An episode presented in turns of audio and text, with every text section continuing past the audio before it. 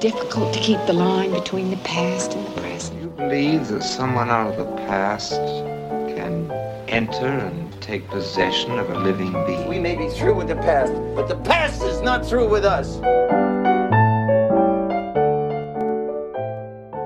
Welcome back to The Next Picture Show, a Movie of the Week podcast devoted to a classic film and the way it's shaped our thoughts on a recent release. I'm Tasha Robinson, here again with... Scott Tobias. And Genevieve Koski. Keith has disappeared into the desert with a bow and arrow. Uh, something something about a, a vendetta he's pursuing? We don't know. In his place, though, we have special guest Emily Vanderwerf, our former A V Club co-worker, now critic at large at Vox dot com. Emily, welcome back, and thank you for joining us again. Hey, thank you so much. I am having a great time. Uh, we just got done discussing Groundhog Day, and now we're going to discuss another movie because that's the premise of the podcast. but, but we're that's doing it what a, we're doing a, full, here. a full week later. We're doing yeah. this a full week yeah. later. Yeah. No, I, I really enjoy this show, and I, I'm really happy to be here. And of course, I really love uh, talking to all of you. That's why I had a job with you for so long. So, uh, yeah, this is great. Well, as we were just talking about while uh, not recording, we we resisted guests for a long time because we recorded in person, uh, all of us in the same room. We felt it uh, made everything just work better. And then it became impossible to do that. And now we're suddenly wondering why we didn't do this a lot earlier, because it's a lot of fun. However, uh, jumping back into it, in our last episode, we talked about Groundhog Day, the Harold Ramis, Bill Murray comedy that gave entertainment the trope of the endlessly repeating day and the hapless schmuck caught up in it.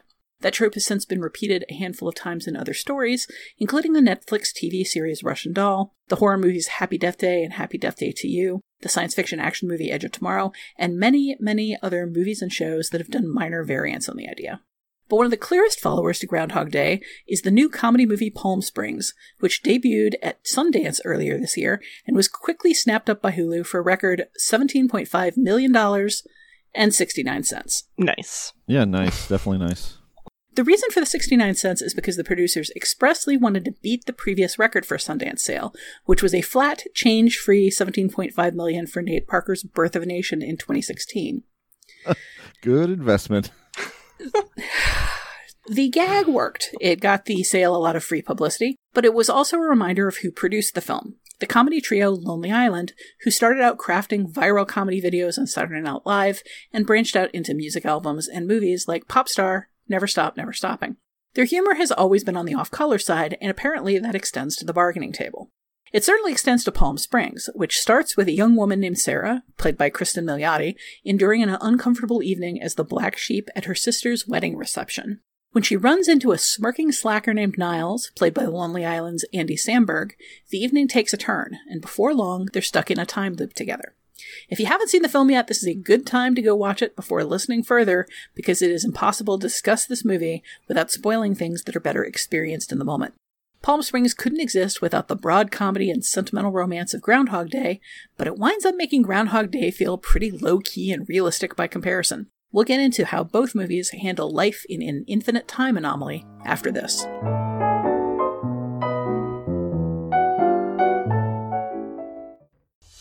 The second you fall asleep, it all just goes back to the start. I drove all the way back home to Austin, and I still woke up here. One time I smoked a bunch of crystal and made it all the way to Equatorial Guinea. It was a huge waste of time.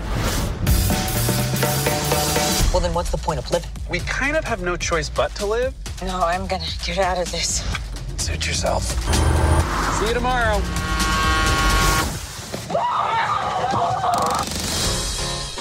So now what do we do? You just have to embrace the fact that nothing matters. Do you sleep with people in here? Great question. I have, but it takes a lot of work. May I cut in? It's the first dance. And that's a deal breaker? That didn't work. All right. Usual question, y'all. Uh, what did you think of Palm Springs? I I really liked this movie. I wouldn't say it's on the level of Groundhog Day, but also I, it hasn't been around for nearly thirty years for me to get that acquainted with it. I thought the decision to bring Sarah, the Cristin Milioti character, into the middle of the story was a really smart one, and it made me engage with the movie in a way that made me like it even more. I thought there were some really great visuals, certainly visual humor, but also some fairly pretty uses of Palm Springs, which is the desert around there is kind of a hard place to shoot sometimes. And I also I felt very connected to Sarah. I haven't liked uh, romantic comedy heroine that much in quite a while. Um, I have more things to say about it, but I'd love to hear what the rest of you think.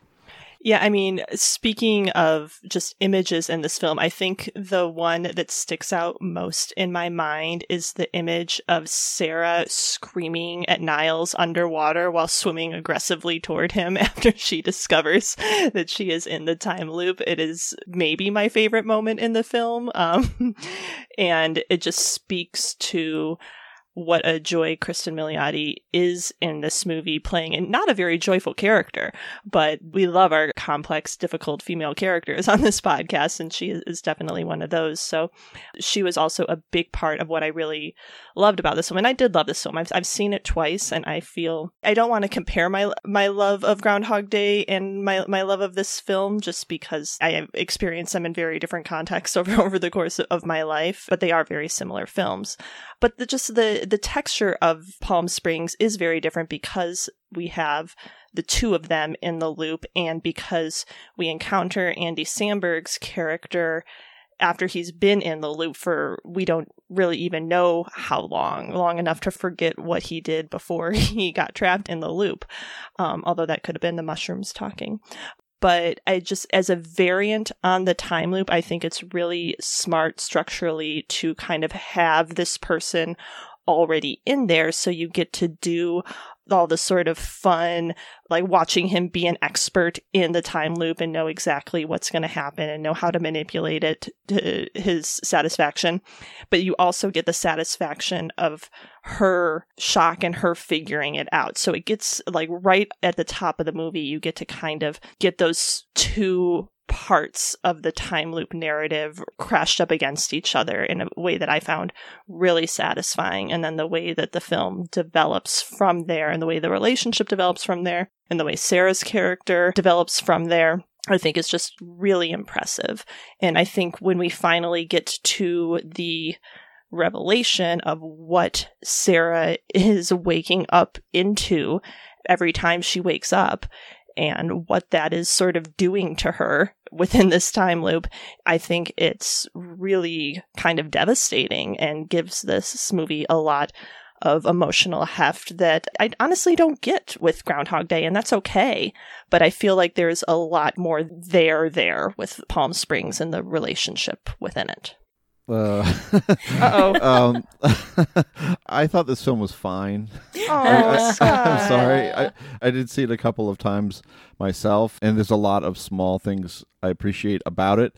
But it also made me think, like, how did Groundhog Day become a genre? Like, how did it become this subgenre? Something, a premise so specific, an idea so specific, how did it spin off into all of these different films? And especially with a film like Palm Springs, which takes such a huge bite out of it. And so what we end up having to do is appreciate some very minor differences that, that are pleasurable. I mean, obviously, it's not, you know, to, to have another character in that loop, to have him, have the film open with him having been in that loop for an extremely long time. You know, all those things are novel, you know, and then there are specific moments that are resonant. I do, I love um, the way he moves toward her across the dance mm-hmm. uh, floor, knowing where, how everyone's bodies are going to move. I thought that was kind of cool. But then I also think about, like, this is a Lonely Island movie. Am I finding it anywhere near as, like, inspired or funny or as, as something like Popstar or Bash But that's not really Brothers a fair or... comparison to make, because they're producers, but they're not involved with the writing at all. That's true. But I mean, I don't know. I, I think it's fine. Again, it's fine. I, you know, it, it's pretty good. I, I just wasn't quite as overwhelmed by it as others have been. I mean, here's the thing. There are ten thousand romantic comedies out there about a fussy slash prissy lady who loves her job too much, and she meets the perfect man, but circumstances stand between them, and then they don't, and they almost get together, but there's a misunderstanding, uh, and then she mm-hmm. despairs, but then they get back together. There are ten thousand movies about a hard-bitten cop who, uh, you know, circumstances turn against him, and he's forced to defend the streets on his own. I, you know, there's there's fifty thousand movies about a dad living in peace and harmony with his wife and child, and bad guys kill those people, and he has to go on a roaring rampage of revenge. I can deal with there being like six or seven time loop movies. I am fine with this becoming a genre. Particularly, I mean, for Palm Springs, one of the things I love about it is that it's so openly in conversation with Groundhog Day. It's so openly taking the things that are familiar about Groundhog Day and acknowledging, oh, like, okay, you know this bit. We don't need to waste time on it. The fact that Niles just mm-hmm. says to Sarah, it's one of those time loop situations you may have heard about. Like, the fact that it's so offhanded, I love that in a movie that I know isn't taking itself particularly seriously. Like, I love it when the movie doesn't bother with ten minutes of, but zombies don't exist, and just goes straight to, oh, it's like in the movies, there are zombies. The reason that you watch zombie movies is not for zombie denialists, it's for zombie, for zombie action and, and people yeah. dealing with zombies. Here, I just, I want to get to the time loop part. I am delighted to not have a ton of, like, we need to prove you're in a time loop. We need to explain time loops.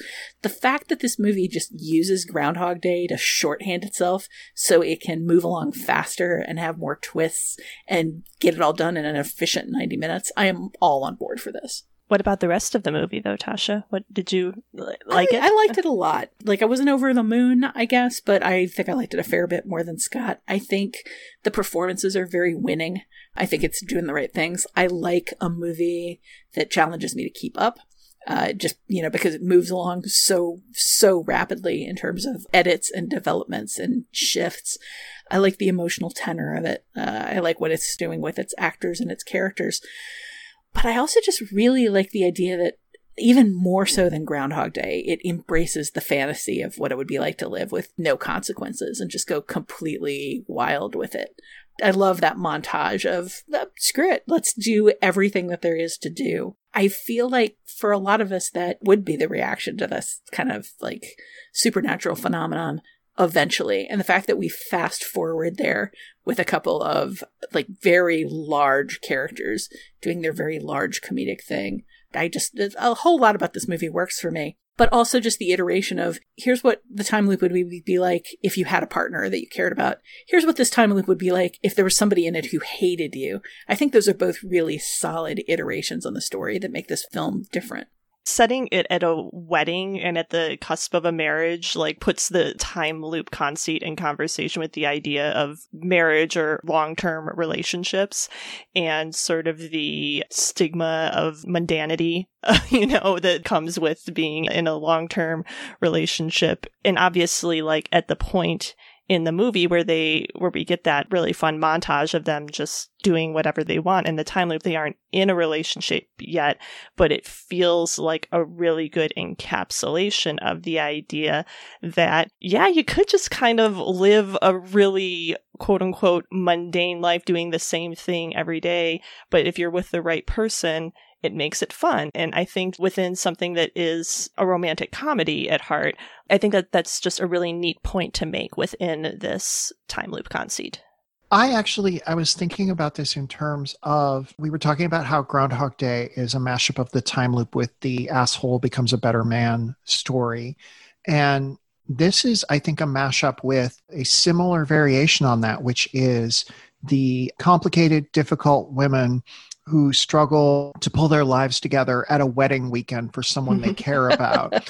Like, this is, you know, this is in conversation with Bridesmaids and um, Leslie Headland's mm-hmm. movie, Bachelorette. Rachel Getting Married. Yeah, Rachel Getting Married. All of these movies that are about societal expectations placed upon women that play out at weddings that then are filtered through a comedic lens. And like, that was brilliant and fascinating to me, the way that this movie mashes up that genre with the time loop genre. And I think, I mean, there's so many reasons the time loop is a potent idea, but I think it keeps coming back because people keep mashing it up with new genres or even new, very specific subgenres of comedy.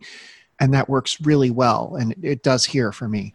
And character types, too. Like, Andy Samberg is sort of a variation on the sort of post-millennial schlub character, you know, the I guess Seth Rogen is sort of the archetype you, you point to there, you know, which is a different sort of archetype than Bill Murray's character was sort of referencing. I guess the time loop movie does serve actors very well too, comedic actors, and that, you know, they can do the alternate takes yep. that make the cutting room floor are, are now can be included in the movie. You know, it's like if they're really skilled, as Andy Samberg and Cristin Milioti are here, it's a format that suits their talents quite well. Yeah, I don't know. Maybe you all are convincing me a little bit of the film's merits. I'm just trying to figure out why I wasn't as over the moon for it as I might have been. I almost felt like it didn't get to the point where I didn't get to the point where the film got at the end. And it's tied to this idea of two people getting to know each other really, really well in this wedding weekend, of having a kind of marriage within a wedding day in which um, they've spent all this time getting to know each other, and that before they attempt to get out of the loop, there's a conversation about that, about just like how, I don't know, bored or whatever they would be with each other, or how much they know each other. That's kind of the theme of the thing. It didn't feel that lived in to me. It didn't feel like there was this evolution in their relationship or evolution within themselves, particularly with Samberg, that took place that would have um, really made the film resonate with me more.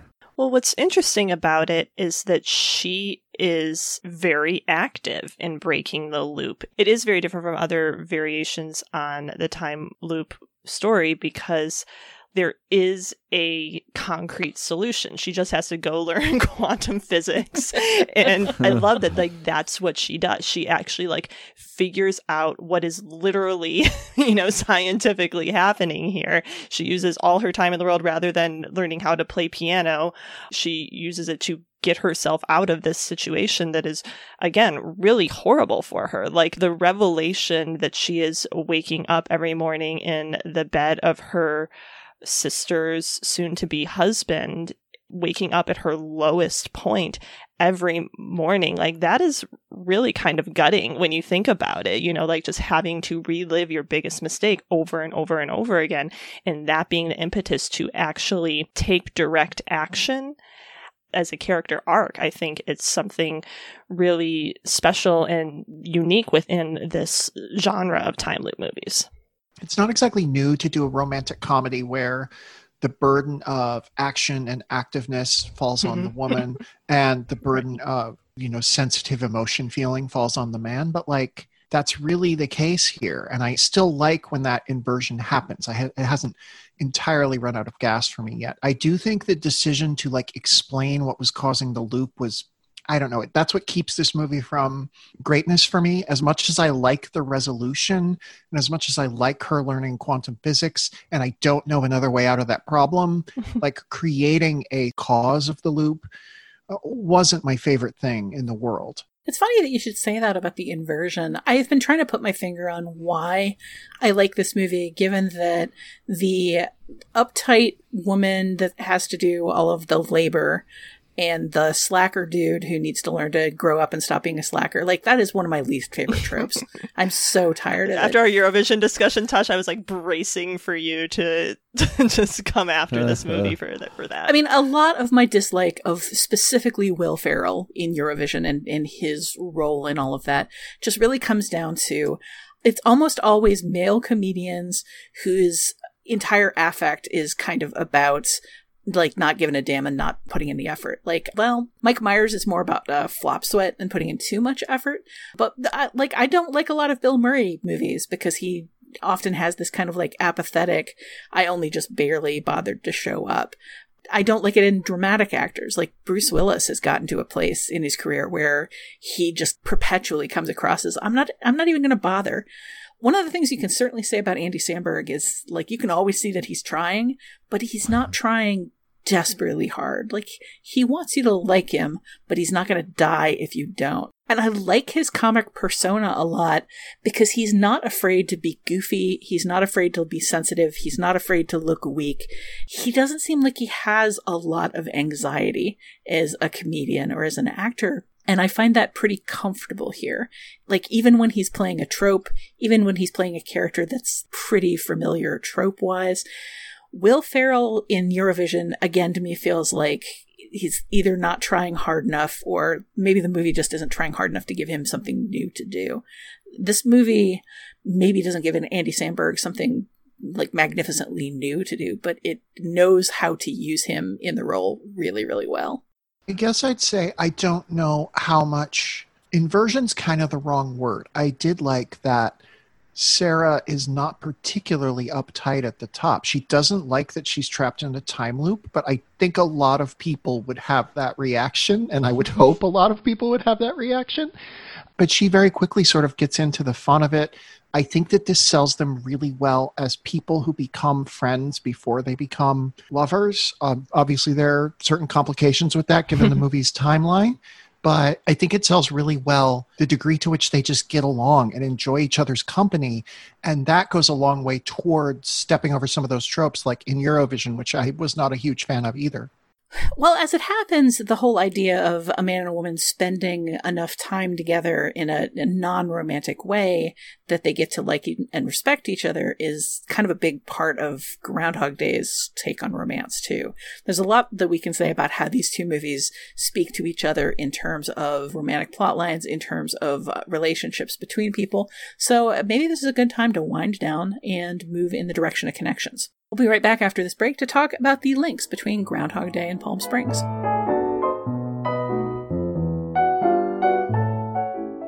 What the hell is going on with you? What? It got a little out of hand. You think? Sorry. The pain is real. Why can't you understand that? It doesn't matter. Nothing matters, right? Those are your words. No, pain matters. What we do to other people matters. Being a source of terror is not fun, okay? It's not fulfilling. I know this from experience. It doesn't matter that everything resets and people don't remember. We remember. We have to deal with the things that we do. Oh my God, cry me a river, Niles. You were never going to deal with him. I actually did you a favor, so fuck you. No, Sarah, fuck you. I mean, out of nowhere, you just start acting like a child, which, by the way, is how you got stuck in this shit to begin with. Ow! Now it's time for Connections, when we bring these two films together and talk about all the things they have in common. We were just talking about the romantic connections between the two films. Uh, Scott, you want to lead us off with that one? Yeah, so, I mean, the big difference here between the two movies is that in Groundhog Day, Bill Murray's character, Phil, is the only person who is stuck in a time loop, and in Palm Springs, there are three people. But uh, let's talk about the two relevant ones here, not Niles and Sarah, and it makes a big difference to the romance because there's a f- certain amount of fixed behavior that Phil is adjusting to in Groundhog Day. I mean, everyone is behaving in ways that he has observed and has adjusted to, including Rita. But in Palm Springs, Sarah and Niles are experiencing this together. They enter into the loop in different places. We see her entering it right at the beginning, and he's been in there for a while, and so there's a bit of an imbalance there.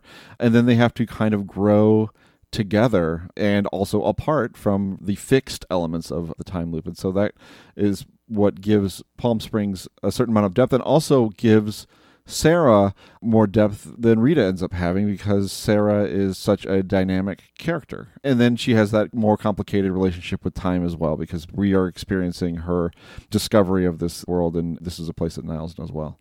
I mean, I feel like for me, that whole, the, the kind of the partnership, uh, the, the partnership of she doesn't know the place well, but she comes to know it well, is an interesting aspect that maybe just gives Palm Springs a better balance in some ways than kind of the elements of the plot that work least for me in Groundhog Day. I, again, rewatching it, knowing so many of the beats of Groundhog Day, I'm always sort of surprised how quickly Phil turns to Rita as the person that he needs to explain all of this to. Like, he doesn't know her. He demonstrably has spent virtually no time talking to her, but as soon as something weird happens, like, his first thought is to tell her all about it. And we later kind of get the after-the-fact explanation that it's because when he first saw her, he wanted to take her in his arms. And I think he probably just wants her attention and maybe her comfort. But I don't know that the film executes that as well as it could. And even in the end, given that we saw him try to give her a, a perfect day and it left her really horrified by him saying, I love you, the fact that she embraces it on the, the final loop through him saying, I love you, with having, having spent even less time together, having had even fewer meaningful interactions, still kind of bugs me. For me, like, Palm Springs does a much better job of establishing the time that they spend together as friends, the time that they spend together as romantic partners, the time that they spend together at odds with each other, and just kind of justifying how they come to the end together. Palm Springs is also able to engage with Niles' betrayal in a way that the partnership in Groundhog Day isn't able to. Like, there's that scene where uh, Niles tells Sarah that actually he lied and he did hook up with her a bunch of times before she came into the loop. And that's like a breaking point for her. It's it's what causes her to head off on her own to some extent. And in Groundhog Day, Rita doesn't have any ability to know all the ways that Phil has manipulated her over and over and over again to his own ends. And like, yes, she ends up happy in the end, but that doesn't change the fact that he he used her over and over and over again in this time loop. And if she knew that, if she had the ability to know that or understand that, the way that Sarah has the ability to understand what Niles did to her, would their relationship work out the way it did? I want to just say I love Andy Samberg. I love Cristin Milioti. Cristin Milioti in particular has been kind of ill-served by film and television. Like, she's too often, you know, stranded in like a perfect woman role, like in How I Met Your Mother, mm-hmm. or, you know, just sort of the object of desire or the good wife back at home or whatever, like in Fargo. But I guess I would say that I think she's really winning here.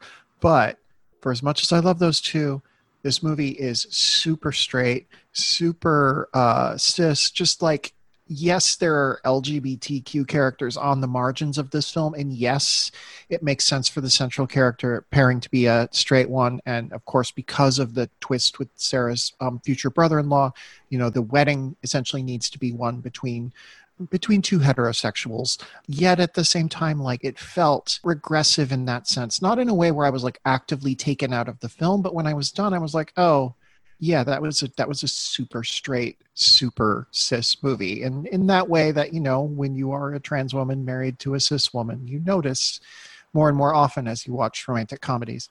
It is true that it would have taken literally no effort to make J K. Simmons' character gay and would have given us like a meaningful character in this story who was.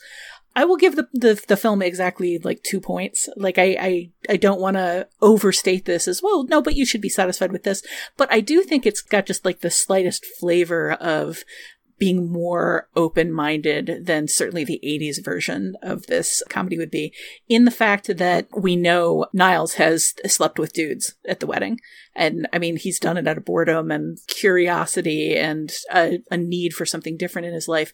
But there's no shame in it. There's no embarrassment in it. It's like, you know, yeah, I've hooked up with like these twelve women and these two men or whatever. Like, there's just sort of a sense of, you know, you live long enough and you become pansexual. Like, that's just how it should work. Uh, it's very casual in a way that I found a little surprising, a little refreshing. Oh, sure, sure. And um, I think it is true that if you have been married for long enough, you eventually do just sort of become pansexual as a result of that whole situation. So, but yeah, I think the movie's embrace of Niles' pansexuality is fun. I thought more could have happened with that. Not in the sense that, like, I wanted there to be a meaningful romantic triangle or anything like that, but just in the sense that it is still kind of treated as a throwaway, not gag, but a throwaway plot point in a way that doesn't feel germane to the character so much as it does germane to the idea of wanting to toss some queer representation into the middle of the story. It also would have been very easy to throw a little bit of that into our, like, let's do anything and everything montage, given how highly sexualized this movie is in, in some other regards. Uh, that said, we've we've talked a lot about romance. We should probably move on a little bit. Uh, Emily, you specifically wanted to talk about kind of the existentialism of these movies.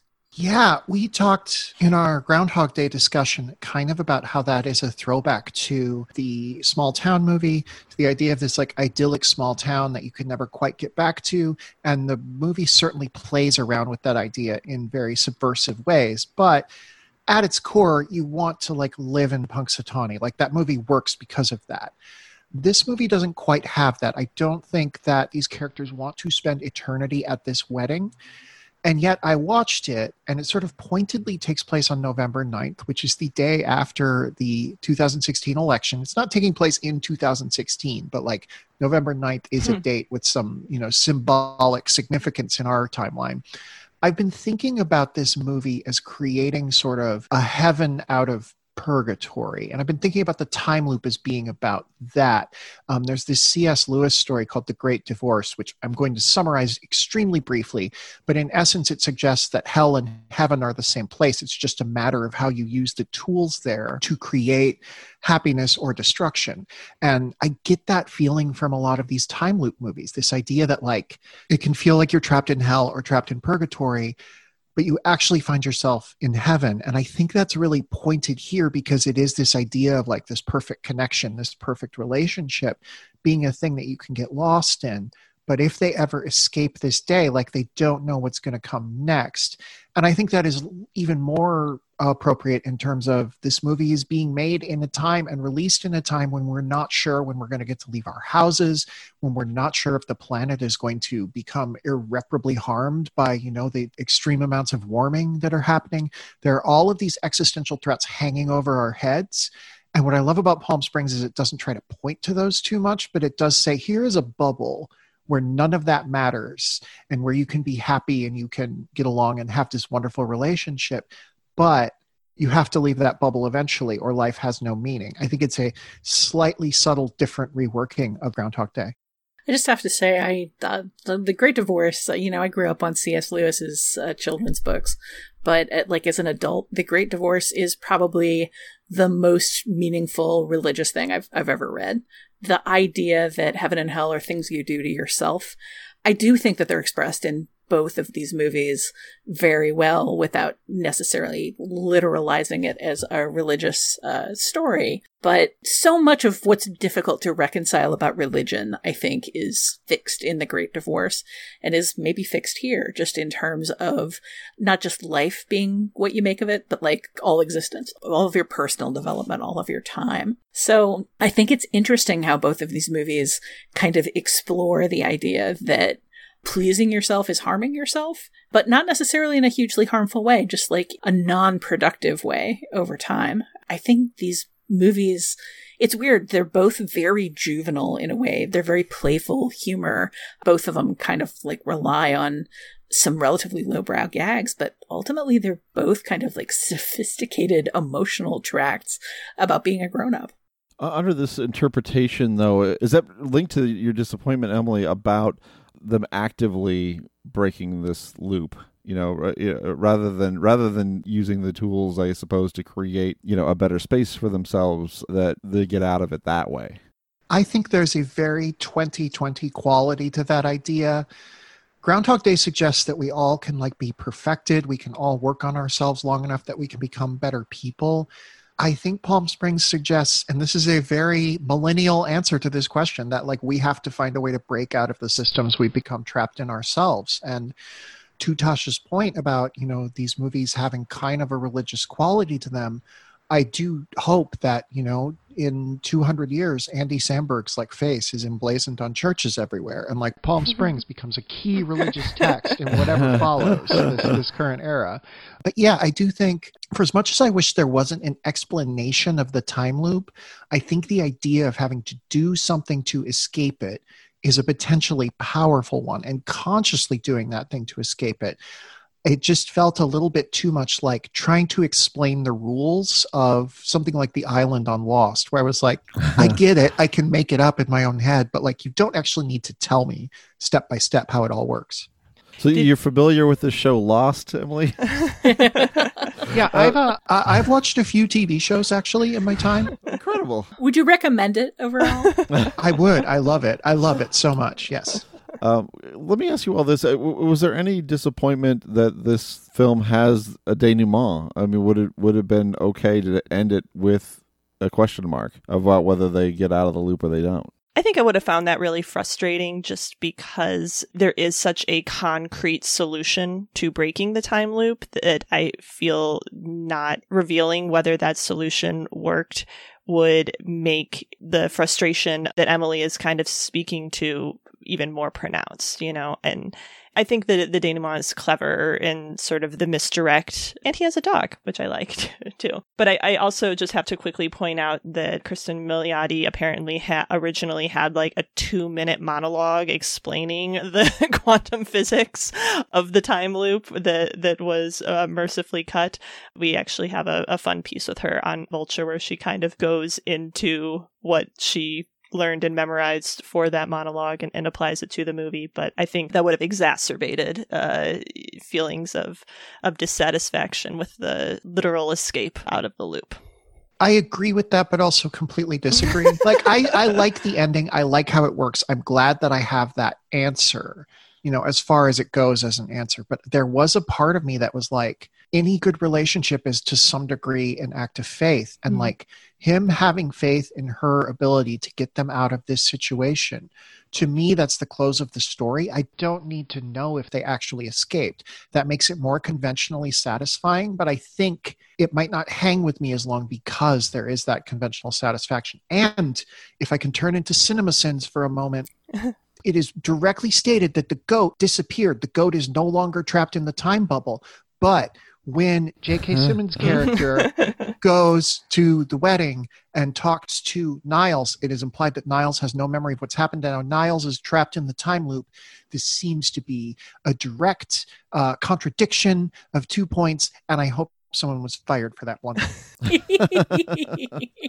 It's a third Simpsons reference. I also think we didn't get a satisfying explanation of how voicemail works in the time loop. That it was apparently able to cross over uh, her voicemail to him was apparently lasted through multiple loops. It's tough to get the consistency of these things right, but you do appreciate when they do. I mean, like a film like Groundhog Day really works hard, I think, you know, to have a consistent, you know, logic to it and progression, and you know, the passage of time is something that I think is very well drafted, which is part of what makes that well, movie so satisfying. But is it though? Because there's a whole lot of disagreement in terms of how long Phil is is in that loop. Yeah, I mean, I, I, you can't know for sure, but it just, but I, I don't know if there's a, a lot of, you can't necessarily count the days that I know people have tried. There but are so many features out there where people try to scientifically prove how many years he was in that loop. And I, that is so not how I experience cinema. I find it fascinating, but at the same time, just so like counter to the point, I guess. But there's no like, there's nothing, there's no time in Groundhog Day where you're going, ah, oh, wait a minute, that's kind of a screw up there. You know, like there's like, it, it's pretty well thought through, I think. There's no goat. There's no disappearing yeah, exactly. goat. That's not, that's well, it doesn't engage goat. with the specifics of the loop the way that Palm Springs does, for better or worse. You know, it's just yeah. sort of a magical what's it that happens to Phil, and there very purposefully is no broader explanation for it. So that is maybe at heart the biggest contrast between these two films is the desire to sort of explain the mechanics of the time loop. Well, speaking of explaining the mechanics of the time loop, Genevieve, you wanted to talk about uh, single setting storytelling. And an awful lot of the mechanics in both of these movies are defined by the degree to which the protagonist can only get so far. Palm Springs explores that a little more in that Uh, Niles has apparently made it quite far out of town uh, before falling asleep, but, you know, the mechanics are also slightly different. What do you think is interesting about single-setting storytelling in these two, two films? Well, first, in the name of, of accuracy, you know, and to tip my hat to the, the cinema sins of the world, like, neither of these is strictly single-setting. They they both venture out of their, their little bubbles here and there, or in the case of Groundhog Day, start outside the, bu- the bubble and, and travel into it. We talked a lot in the first half on Groundhog Day about the small town setting and what it brings to the story and sort of how it plays into both the, the themes and the morality of it. And we also have already kind of talked about the effect of setting Palm Springs at a wedding and how that contributes to sort of the emotional core. But what kind of struck me in thinking about these two settings, and again, I kind of alluded to this in the first half in Groundhog Day, is how they function as romantic settings. Because, as I said, like, small town Pennsylvania in February on Groundhog Day is not a setting that screams romance, but it sort of becomes romantic through the function of the story and the relationship. And in Palm Springs, a wedding is sort of inherently a, a romantic setting, albeit one that a lot of people bring emotional romantic baggage to that makes it not romantic. And I think that is something that, that Palm Springs plays with and develops a lot as well. So I don't know, maybe this is sort of repetitive of what we've already discussed. And maybe it would be more fruitful to talk about sort of the single setting as a comedic factor. But I guess what I thought about in this connection was more about the settings as a function of the film's romantic storylines. I mean, at least from the comedic angle, it seems to me that one of the things about these movies, and all Groundhog Day style movies really, is in a way inviting you to take more notice of your surroundings and the possibility of your surroundings and how much everything in your surroundings is an opportunity, probably an opportunity lost. Because every one of these stories, and it goes on to Happy Death Day, it goes on to Russian Doll, like it goes on to Edge of Tomorrow, they all kind of do the, all right, so here's the first round through. A lot of very specific idiosyncratic things happen. You know, in Groundhog Day, there's the guy on the landing that says, you're going to see the groundhog. There's the pickup truck and the various vehicles all heading downtown to, to Groundhog Day. There's the woman who's always going to be in the diner. There's the homeless guy panning for change. There's Ned Ryerson, and so forth and so on. The point is he experiences them all the first time. And then they're all still there waiting for him the second time and the third time and the fourth time. So he has to choose how he's going to react differently, or if he's going to learn from his mistakes, as he eventually does with not stepping into uh, like the, the deep hole just off the curb full of ice water. So the settings become, like the hermeticness of the settings in particular, become these kind of opportunity cost things, or opportunity, I don't know, opportunity opportunities. That's a weird way of putting it. Um, but instead of cost, just potential benefits, where everything in your environment, no matter how small, represents a choice not made or a choice taken one way or the other. And I think both of these films do a lot of, of playing around with that idea. You know, in the same way that that neighbor's house with the family on vacation is always going to be there. Like the appeal of the pool is always going to be there. Sometimes they go to it, sometimes they don't. Like that's just sort of the understanding, is everything in their environment is going to be the same unless they move it themselves. So it's just an endless series of comic setups of like things that they can push in order to get a reaction, or things they can choose to not. I mean, for the time loop premise to work, you really do have to have these repetitions. And so the single setting and the kind of the rigor of that is so critical to the comedy working. I, I did kind of appreciate how Palm Springs ventured out from that a little bit. I mean, I like that we do take this adventure to visit J K. Simmons out in the burbs, where he's living pretty happily with his Uh, family and his kid who is watering dog shit. Watering dog shit, right? Um, but that's almost like a little break, almost in the same way that the, the little subplot with the homeless man, in, who is part of the loop, of course, in Groundhog Day. But I did appreciate being able to kind of depart a little bit from, you know, the routine. I think Palm Springs does a lot more of that. But but ultimately, for a movie like this to work, you really just need to have. have the same encounters over and over again, and, and then try to find variations on it. I think one thing that Groundhog Day does better than Palm Springs is lets you get to know those side characters. I really, in Palm Springs, kept waiting to get to know Tala, the bride, um, Sarah's sister, better.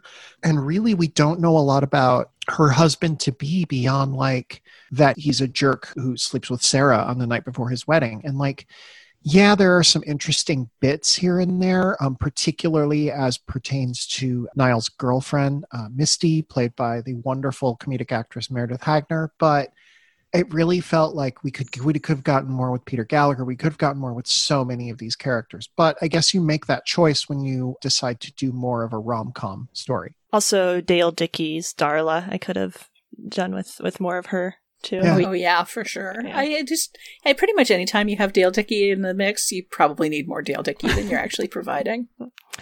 Just before we, we leave the single setting connection, this is sort of only tangentially related to the setting, but it is also a really strong connection between the films that, that I just want to acknowledge, is that they all have the device of there being an aural signal of the loop beginning anew. Of course, in Groundhog Day, it's the, the radio playing, I Got You, Babe. And in Palm Springs, both Niles and Sarah have their own sort of respective uh, wake-up phrase. It is literally uh, Misty saying "wake up" to Niall, and in uh, Sarah's case, it's it's Peter Gallagher in the background going, "It's a great day for a wedding," which I don't think there's a whole lot to unpack there, but I just think it's uh, it's worth noting as a very sort of specific stylistic connection between these films. I think of that as something that other time loop stories picked up. Off the top of my head, I can't remember what it is, and Happy Death Day to You, but Russian Doll certainly mm-hmm. has one. Yeah. And it's it's drilled into your memory by the end of that, that actually pretty short series. I feel like with Edge of Tomorrow in particular, it goes so quickly into, you don't need to see the beginning of the loop. The point is what he does with it. So you just start catching him like later and later in the parts of the loop that change, and the beginning of the loop ceases to matter. Whereas in both of these movies, the beginning of the loop is very, very important, because the beginning of the loop is where they most feel the repetition and the lack of choice. And it's where they have the least choice. You know, no matter what they do, that's certainly what drives Sarah's choices, is no matter what she does, no matter what she tries, she's always going to keep waking up in that same bed facing that same mistake. And that's why she needs to change things. With Phil, it just sort of seems like uh, an insult to injury. Mm-hmm. You know, he, he keeps trying wacky things, and he keeps having to face Sonny and Cher every morning. I do think there's something really compelling about a place where there's a small subset of people and you get to know them so well that, like, you know everything about them and you can learn every facet of their lives. And it's like, it is a really great metaphor for being in a family, for being in a group of really strong friends, even for being in a workplace that you work for a long time, like, say, a uh, pop culture publication between years of two thousand nine and two thousand fourteen. Just started every day by playing "I Got You, Babe" in the A V Club offices. It was really weird. I don't know. It was it was a key thing. We kept trying to stop him, and it just it kept not working. Well, I look forward to him uh, coming back on the show and denying all of that. But we, of course, will uh, to stand up strong for our, our beliefs that he definitely made us start every day that way. Uh, Groundhog Day is currently streaming for subscribers on Netflix and Hoopla. It's rentable on every major V O D service, and it's available in Blu-ray and D V D editions. Palm Springs is currently streaming exclusively on Hulu. We'll be right back with your next picture show.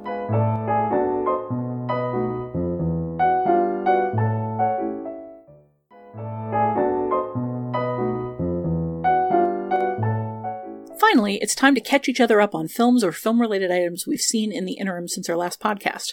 We call it Your Next Picture Show in the hopes that it'll put some interesting choices on your radar. Genevieve, what in the film world has been good for you lately? Uh, well, what has been good in the film world for me lately has been Palm Springs and Groundhog Day, which are the only movies I have had a chance to watch between our last recording and this one. So I don't have a movie to talk about this time. So instead, I'm going to put on my, my T V editor hat and talk about a T V series that has already come up a couple times during this discussion, and that is Russian Doll, the Netflix series, which stars co-creator Natasha Lyonne as a woman who keeps dying and waking up again during her thirty-sixth birthday party. It came out at the beginning of twenty nineteen and made a fairly large splash with both critics and awards bodies. So it's one I just kind of assume everyone has seen, but I'm increasingly realizing through discussions with friends and family that that isn't necessarily the case. Uh, so consider this my official declaration that you should watch Russian Doll. Just setting aside Lyonne's performance, which is really something special that I think is worth checking out all on its own. Uh, what I like about the series' approach to the, you know, what if Groundhog Day only dot dot dot conceit is that it goes really big and existential with it, using it as a sort of sticky, even messy metaphor for healing and self-acceptance. It's ostensibly a comedy, and especially in the early going, it has some of that familiar time loop, what is going on humor, albeit a pretty morbid strain thereof, given how often and inevitably uh, Lyonne's character Nadia dies and regenerates. But as the series progresses over eight half-hour episodes, and uh, it's worth noting, as Tasha did earlier, that it's an admirably lean series by Netflix standards, mm-hmm. uh, Russian Doll applies the conceit to some really complex and affecting emotional beats, and I think the finale is one of the smartest resolutions I've seen for this kind of story. Uh, so much so that I'm still confused and a little perturbed that there are apparently still plans to go through with a second season, uh, whenever the pandemic may allow that to happen. Uh, but I'll I'm going to try not to prejudge that, given that Lyonne and her co-creator, Leslie Headland, were able to spin something unique out of a very well-worn premise the first time, and there's no reason to believe they can't do it again. But who knows when we'll get to see that, so in the meantime, if you haven't watched Russian Doll, or even if you have and feel like you'd like to spend a little more time in the time loop zone, uh, check it out. I think you've Good all show. seen it, right? I'm yeah. a fan.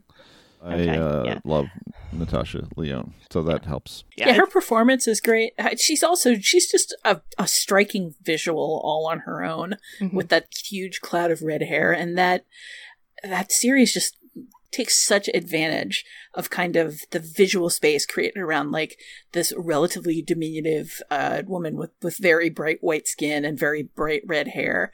Uh, just the look of that show is kind of marvelous. The design of the bathroom that she ends up mm-hmm. in over and over is marvelous. The design of the party, uh, the whole story like uses small characters very well. And, and again, sort of the single setting idea and the, the variance on a theme, I think, are done very well. But mostly it's just, yeah, it's not as tight as a ninety-minute movie, but for a T V series, it's very tight. And it really hits an interesting sweet spot that I feel like we could stand to see more of, of something that isn't movie length, isn't prestige T V length, that just is mm-hmm. is exactly as long as it needs to be to tell a very specific story. Definitely. Were you all on board for the finale too, what it did? I dug it. I actually, I'm I'm looking forward to season two. Yeah. Um, I feel as though, I don't know if this is what they're going to do, but I feel as though there's enough characters in that show's world that I want to know more about that, mm-hmm. like either putting them in a loop or doing something else with the ensemble is like a really smart way to move forward with that show. And I hope it's what they do, but who knows? I really enjoyed the, I, I actually big upped these on a previous podcast, uh, the horror, horror quote unquote movies, Happy Death Day and Happy Death Day to You. But the second one fainted at, we're going to follow a different character this time. And it was such a good iteration on the conceit. And then the movie just completely wussed out on it. I'd love to see Russian Doll do that with a second season, like actually go all in on diving into a different character that we've already seen from the ensemble in the same depth. Yes, but Jessica Roth in Happy Death Day to You was Oscar nomination worthy, Tasha. Let's not forget that. I mean, I suppose they couldn't resist maybe going for that second Oscar and, and maybe maybe the possible win this time. All right, Emily, what's been good for you lately? I actually wanted to shout out the T V series version of Lev Grossman's books, The Magicians. I'm just going to oh. touch on this very briefly. That is a show that has a really interesting use of the time loop mechanic. I can't say much more without spoiling a big plot point, so I won't. But suffice to say, there is a really interesting use of the idea of a time loop within that series that I haven't seen anybody else quite make work in the same way. What I really wanted to talk about was the H B O show. It's a British series that is called I May Destroy You. Mm. It is from creator, writer, star Michaela Cole. It is a show about a woman essentially trying to rebuild her life after she is the after she suffers a sexual assault. It is, I don't know how it strikes this tone of being both bleak and horrible, horrific, and yet also having this streak of absurdity, this streak of very dark humor to it in a way that feels fresh and bracing and new. And H B O's been airing two episodes every week on Sundays and Mondays. And it's one of the best T V shows of the year. And um, I mean, I, I I don't watch as much T V as I used to, uh, but that's because a lot of it is not always exposing me to, I think, new ways of telling stories on television. This is like Russian Doll. It is a show that feels like it has exactly as much space as it needs to tell this story, and it's it's really brilliant and really well done, and I hope people check it out. Yeah, I'm a huge fan of it as well. I've watched all the, the screeners available to me, and I think it's a, a really special show for, for all the reasons you lay out. Its mastery of its very specific tone, I think, chief among them, and just sort of the sense of place in, in the world it's built with the main character, Arabella, and her, mainly her two best friends, and also sort of a romantic interest in, in Italy, but sort of the, the core group of three, I think. I think their dynamic is just so interesting and lively, and where a lot of that sort of unexpected humor and tenderness comes from. So yeah, strong, strong endorsement of your endorsement. I also think it's really smart about a lot of shows that try to tell stories about what it is to exist as a woman in a world that constantly is trying to sort of size you up in terms of sexual desirability, in terms mm-hmm. of what men think of you. It's really smart at telling a story about existing within those systems without having a character turn to you and say, so that's what rape culture's like, everybody. Well, let me ask you, the both of you, this, since you've seen it. When the description first came out, when I first got press releases for it, uh, I kind of had a uh, not again moment. I'm so over sexual assault as a, a plot device, as a plot driver in particular. Where where does this fall on the Handmaid's Tale scale? Like, how bad does it get, and how well does it get over that, uh, I don't know, desire to performatively use sexual assault as an excuse for story drama and angst? I would say it's unflinching, but I also would say I never had the feeling it was exploitative or like it was telling this story to add dramatic stakes out of nowhere. You know, I certainly think that The Handmaid's Tale has issues in that regard. I never have had those thoughts watching I May Destroy You. It's certainly not always an easy show to watch. I think it toes the line without going over it. Yeah, it's also really interested in the sort of gray areas of consent and sexuality, and sort of, I don't think it's every episode, but it's certainly like the first five or, or six episodes kind of each turns on a different incident of violated consent, and just sort of the range of incidents that it explores that within keeps the the idea compelling without dwelling too much on any one trauma. And some of them aren't necessarily traumatic, and that is its own sort of interesting point to deal with. So it's a show about trauma, but it's not necessarily dwelling on specific incidents of trauma. If I were someone who wrote T V reviews, I would probably write an exegesis on who the I and the you are supposed to be in the series title, mm. because I think it's incredibly flexible. And that's one of the things I love about the show. Well, I've heard nothing but good about it. I'm very, very curious at this point, especially with that ringing endorsement. I would love to hear what Scott is into right now. uh, uh, well, I'm going to shift over to f- to film. What? Film? Never heard of it. uh, so so um, now that we're entering, I think this will be a fifth month with uh, movie theaters shut down. It feels sometimes that movies are over, uh, other than Scoob and Trolls two a, and a bunch of prominent titles that are on Netflix and Hulu. Uh, but under the radar, I, it's been a quietly excellent year for movies if you know where to look. Uh, it's also a great time to support independent distributors and movie theaters through virtual cinemas, which are usually like twelve bucks. They split the proceeds between the distributor and the movie theater of your choice. Uh, you know, uh, during quarantine, I've championed uh, Baccarat, uh, which we did a bonus episode on. I did a bonus episode on with Keith, and I also did a Your Next Picture Show on fourteen, uh, which is Dan Salit's beautiful sort of indie drama. And I wanted to recommend a, an uh, on this show an Icelandic film called A White, White Day. A White, White Day opens with two basically wordless sequences. Uh, for, the first one is this very quiet, sort of haunting sequence where we follow a car that winds down an icy highway and then finally sort of nonchalantly almost just busts through a guardrail and disappears from view. Uh, and then there's like a series of static shots of this, you know, ramshackle seaside home as multiple seasons pass. Um, you know, it was just to give us that sense of a very interesting way to give us a sense of passing time between the car crash and, and when we meet our uh, main character, who is this aging police chief. Uh, we and we discover the person in the car was his wife, and he becomes convinced that something has happened to her uh, related to another man uh, that he believes uh, she was having an affair with. Well, the film unfolds with the tension of a slow burn thriller, but it's also more plainly a film about grief and guilt, like sublimated grief and guilt, and just a, a complex range of emotions. And, uh, you know, it looks amazing. I mean, Iceland looks incredible on film, and uh, and I think it's it's a real gem. And, and it was it was a, kind of a discovery at uh, TIFF last year by a couple of people who sort of ventured into the contemporary world cinema section, and uh, I think it's really worth checking out. You can f- currently watch it on Film Movement Plus.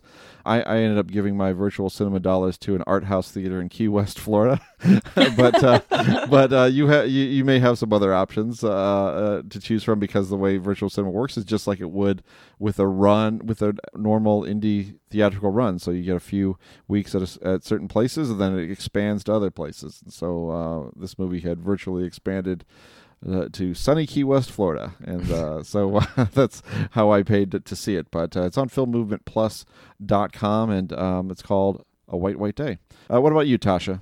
Well, I've always had kind of a fraught relationship with animation, with American animation specifically, because like even as a kid, I wanted more serious animation. I wanted long-form dramas. I wanted a level of adultness that I was not getting out of a medium that seemed specifically designed to talk down to me most of the time and to sell me stuff the rest of the time. So the Disney Renaissance was was pretty good to me. I felt like we were getting closer and closer to Disney, maybe acknowledging that animation could occasionally be for adults.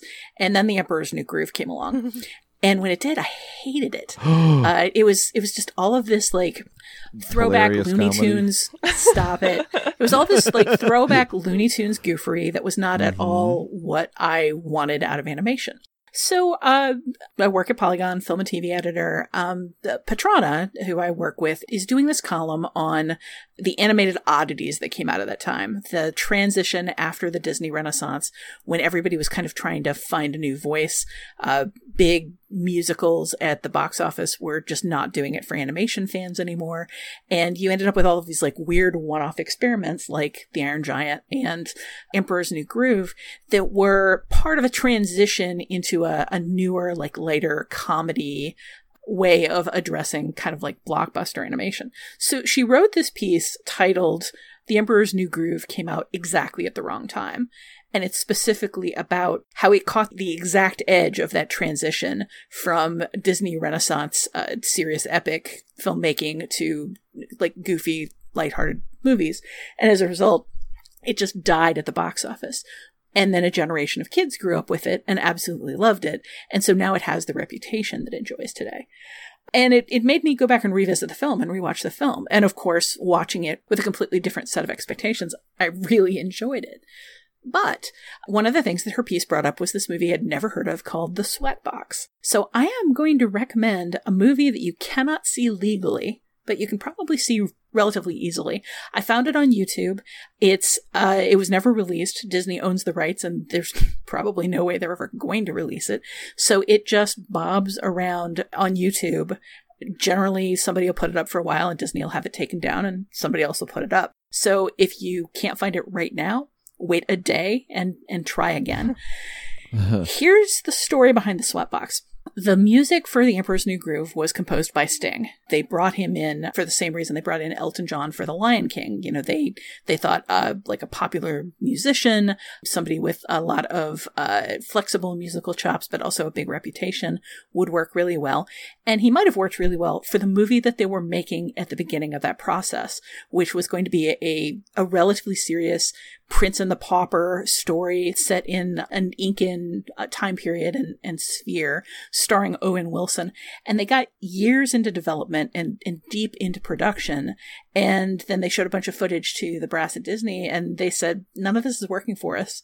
And the director eventually left because it was very clear that the given him a co-director who kept pushing it towards comedy. It wasn't working out for him. He left, and the new director was basically given an ultimatum. Like, you have two weeks to figure out what's wrong with this movie and fix it, or we're just going to pull the plug. So they completely rewrote it. They ended up with something much, much shorter and much quicker moving. And among other things, they went to Sting and said, you know, all those songs you wrote, we're not going to use any of them because the story's completely different. Could you write some new songs instead? And he was going out on tour at the time, and he was kind of like, I, I don't do this, but I guess I'm going to. So as part of the contract that Sting had, his wife, Trudy Styler, was filming all of this for an eventual documentary about his work on the film. And she captures all of this as it happened, uh, kind of close up and personal. It's one of those Lost in La Mancha style documentaries that starts out as being, you know, the, the triumphant story of how everybody at Disney loves each other and we all work together in a collaborative environment. And then it turns into like the dead-eyed staring of a bunch of people who've had years of work yanked out from under them and don't know if they're going to have a job tomorrow. She actually captures on camera the moment where a producer has to call Sting up and say, we're not using all of these songs that you've spent this entire film composing. It is, it's remarkable. Just like the access is remarkable. The, the reveals are remarkable. You get to see footage from the version of the film that never happened. Uh, you get to see concept art. You get to see all of these people eagerly and excitedly working on a film that then never came to fruition at all. You get to see the people who are eventually excited about what they're pulling together instead. You get to hear some of the lost songs, including Eartha Kitt's uh, character, Yzma, the, the villain, has a great villain song that we didn't get to hear in the film. Mm. So there's just, it's it's like eighty-six minutes long. You're going to be watching a, a pretty bad transfer of it since it's a bootleg, but it's absolutely worth it. If you're at all interested in Disney or how the sausage gets made stories, or how the train goes off the rails stories.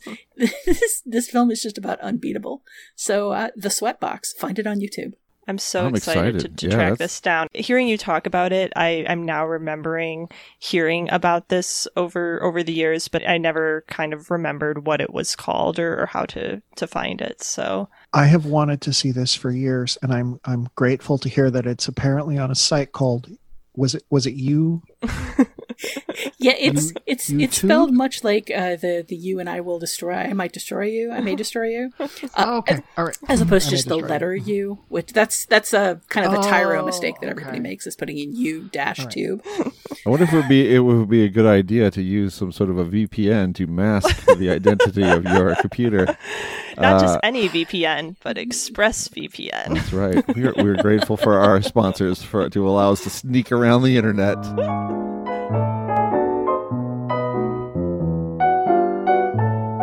And that's it for this edition of The Next Picture Show. Our next pairing will come out August fourth and eleventh. Scott, what is coming up next? So the last time I visited a theater before covid nineteen was to see First Cow, uh, which was poised to be a mainstream breakthrough of sorts by Kelly Reichardt, one of the best truly independent directors in America. Uh, five months later, First Cow has reemerged on V O D, and we finally get to talk about this eccentric tale of a nineteenth century cook who teams up with a Chinese immigrant to sell delicious oily cakes to fur trappers in the Oregon Territory using milk stolen from a landowner's cow. Reichardt and her chief collaborator, writer Jonathan Raymond, visited this historical terrain a decade earlier with Meek's Cutoff, their austere and beautiful film about settlers trying to survive a route through the Oregon Trail. As a two-week journey becomes more open-ended and the supplies start to dwindle, the settlers, led by Michelle Williams, start to wonder if their guide has led them astray. Both films are rich in period detail, and both deals with themes like capitalism, immigration, and masculinity that are foundational to America herself. If you want to play along at home to this pairing, First Cow is available on V O D through Amazon, Apple T V, and the usual sources. Meek's Cutoff is currently streaming on Hulu and Amazon Prime. In the meantime, we'd love to hear your feedback on this week's discussion of Groundhog Day, Palm Springs, and anything else film-related you'd like to talk about. We want to include your thoughts on future episodes of the show. You can leave a short voicemail at seven seven three, two three four, nine seven three zero or email us at comments at next picture show dot net. We may read or address your letter on a future episode of the show. Finally, before closing out this week's episode, where can we find everyone these days? Genevieve? I am the deputy T V editor at vulture dot com, and you can find me on Twitter sometimes, occasionally, at Genevieve Koski. Uh, Scott? Uh, you can find me on Twitter at Scott underscore Tobias, um, and you can find my work in the New York Times, uh, The Ringer, um, the, the Guardian, uh, Vulture, and other fine uh, publications. Emily? Well, you can't really find me on Twitter right now at Emily V D W, but hopefully by the time this is released, I have returned triumphantly to Twitter dot com. Um, you can also find my writing at Vox dot com, and I'm the co-creator of the audio fiction podcast Arden, which is releasing its second season every Monday, A R D E N. Tasha? I am the film and T V editor at Polygon dot com. You can find me on Twitter at Tasha Robinson. Our absent co-host is Keith Phipps. You can find him. The, you can find him at the the Ringer. Or you can find him on Mel Magazine. You can find him at T V Guide. Uh, you can find him at Vulture, and many many other fine publications. He's also uh, working on a uh, book about Nicolas Cage that will come out in the future. Which he doesn't. So which he doesn't and, mention often enough. So good for you, Scott. and and you can find him on Twitter at K Phipps three thousand. You can stay updated on the Next Picture Show by visiting next picture show dot net, via Twitter at nextpicturepod, and via Facebook at facebook dot com slash next picture show. You can contribute to our Patreon and get bonus content at patreon dot com slash next picture show. And if you haven't subscribed to the show on Apple Podcasts already, please consider it. Apple Podcast subscriptions are an important part of getting podcasts more prominence and more listeners. While you're there, we appreciate every rating and review. Every thumbs up helps us find new listeners and keep the show going. Thanks to Dan the Snake Jakes for his assistance in producing this podcast. The Next Picture Show is proud to be part of the Film Spotting family of podcasts. Please tune in next time.